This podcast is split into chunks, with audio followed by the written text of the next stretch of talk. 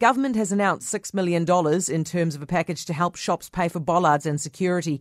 As we know, ram raids are on the rise with up to 40 incidents reported each month, according to the Police Minister, Poto Williams. But the Dairy Owners Association says it's too little too late. The Minister is with us now. Afternoon, Minister.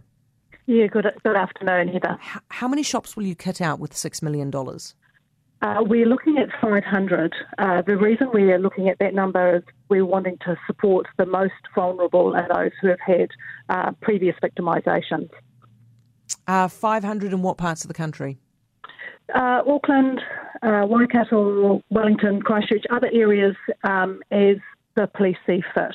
it's over to them to make those assessments and decide where the security measures will go in place. How do they qualify? Um, uh, uh, Matt Tierney, who is from the Retail Investigation Support Unit, uh, will look at um, those who are most vulnerable, those who may not be able to put these measures in without assistance through this package. Um, and it will be really about those who've had previous victimisations, whether that's through burglaries or other incidents um, of, of this nature. So, by previous victimisations, do you mean that have been ram raided? Possibly or other things may have happened to them in terms of retail crime.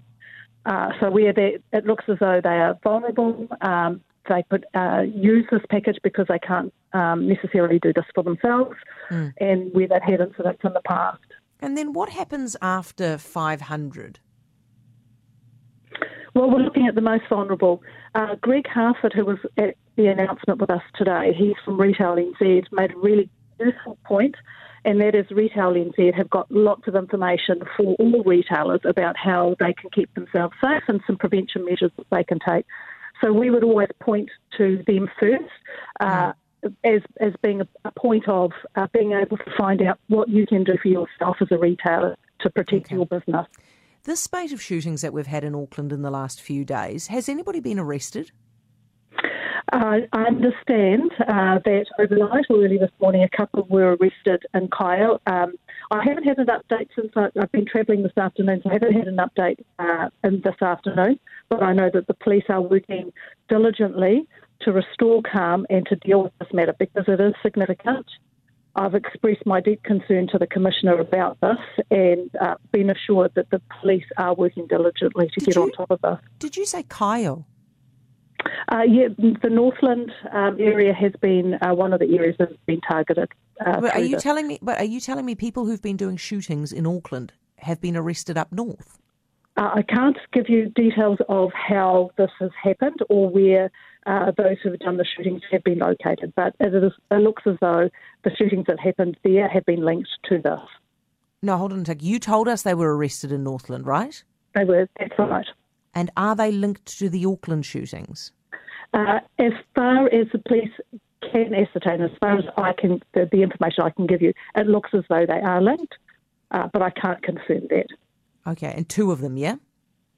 So far, uh, the latest information that I, I had um, early afternoon, yes.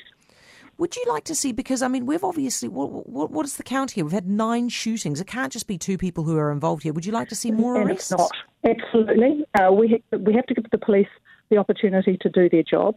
Yeah. They have to investigate and they have to make sure that the prosecutions stick. So they're working diligently, and I've uh, received assurances from the Commissioner that they're working okay. as fast as they can. But we do now, have to make them stick. I, I, thought it was quite interesting. I saw that you, and I don't, I don't mind. I welcome this. I, I heard you say that absolutely we should see a decrease in the escalation in gun crime, and that's your assurance to the people of Auckland. How can you assure Auckland that? What's going to happen? Because because I know that the police are working really hard on this.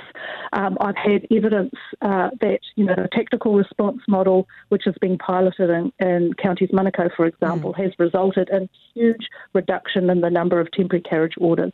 I know that this stuff works.